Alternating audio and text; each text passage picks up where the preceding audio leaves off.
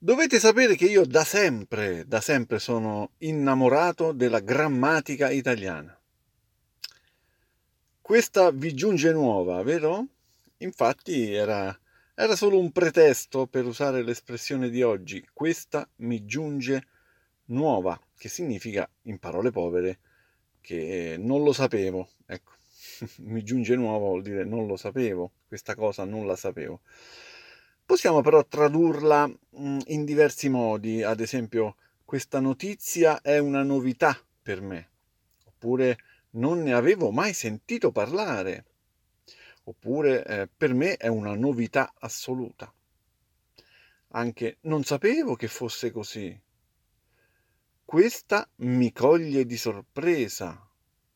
Mai avrei pensato a una cosa del genere. Mm. Queste sono tutte frasi equivalenti a questa mi giunge nuova. Quando dico questa si intende questa notizia, questa cosa che hai appena detto o che ho appena letto da qualche parte. Se usiamo questa espressione, generalmente siamo molto sorpresi di ciò che abbiamo ascoltato o letto. Si utilizza il verbo giungere simile a arrivare e anche a, anche a raggiungere. Mm? Beh, nel caso dell'espressione di oggi, mh, mm, ad arrivare è una notizia. Mh? Mm? Questa mi giunge nuova, vuol dire che è la notizia che è arrivata. Dove è arrivata? È arrivata alle mie orecchie. Il verbo giungere non è così difficile da usare, si può usare, si può utilizzare sempre al posto di arrivare non sempre vale il contrario, però ad esempio non si dice questa mi arriva nuova, hm? si può dire solamente questa mi giunge nuova. Comunque vediamo alcuni esempi equivalenti, posso dire sono arrivato a casa oppure sono giunto a casa, sono arrivato a Roma, sono giunto a Roma, uguale, stesso significato. Siamo arrivati ad una conclusione, possiamo dire siamo giunti ad una conclusione.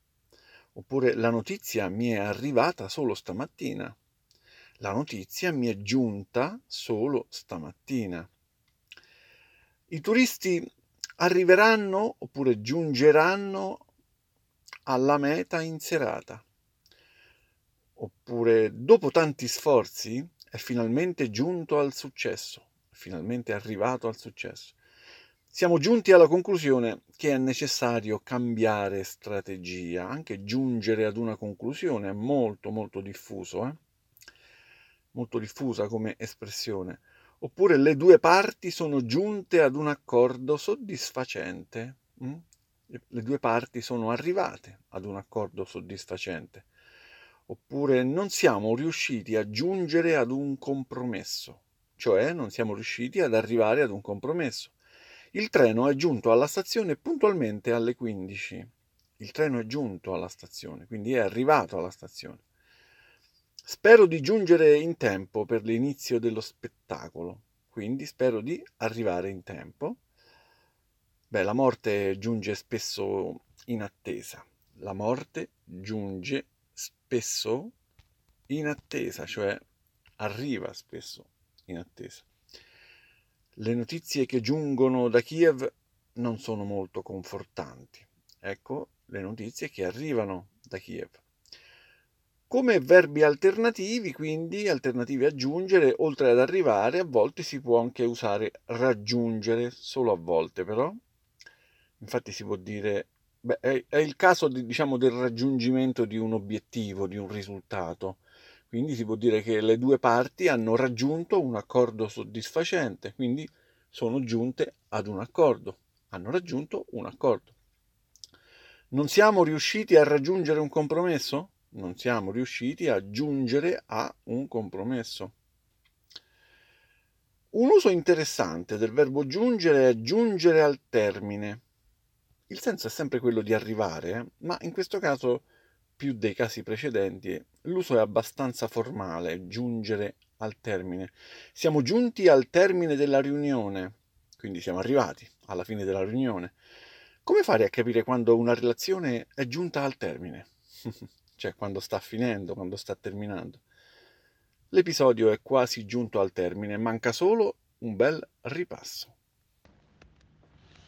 Ogni volta che penso alle cose che non devono mancare al momento di preparare le valigie, io mi domando e dico, ma è possibile che debba portarmi dietro mezza casa? Devo prendere solo lo stretto indispensabile, cioè notebook, cellulare, caricatore, i farmaci essenziali, i documenti di viaggio e, e poi penso agli indumenti e su questo cerco di ridurli ai minimi termini. Questo è quanto. Forse io sono un tipo sui generis, però mi porto poco o niente in vacanza. Non sono affatto assuefatta allo stress cittadino e non voglio portare niente che mi colleghi con la mia vita e il lavoro. Indi per cui se mi manca qualcosa la compro. Da sempre, ogni volta che devo andare in vacanza, resto a braccia concerte e così lascio a mio marito il compito di fare le valigie.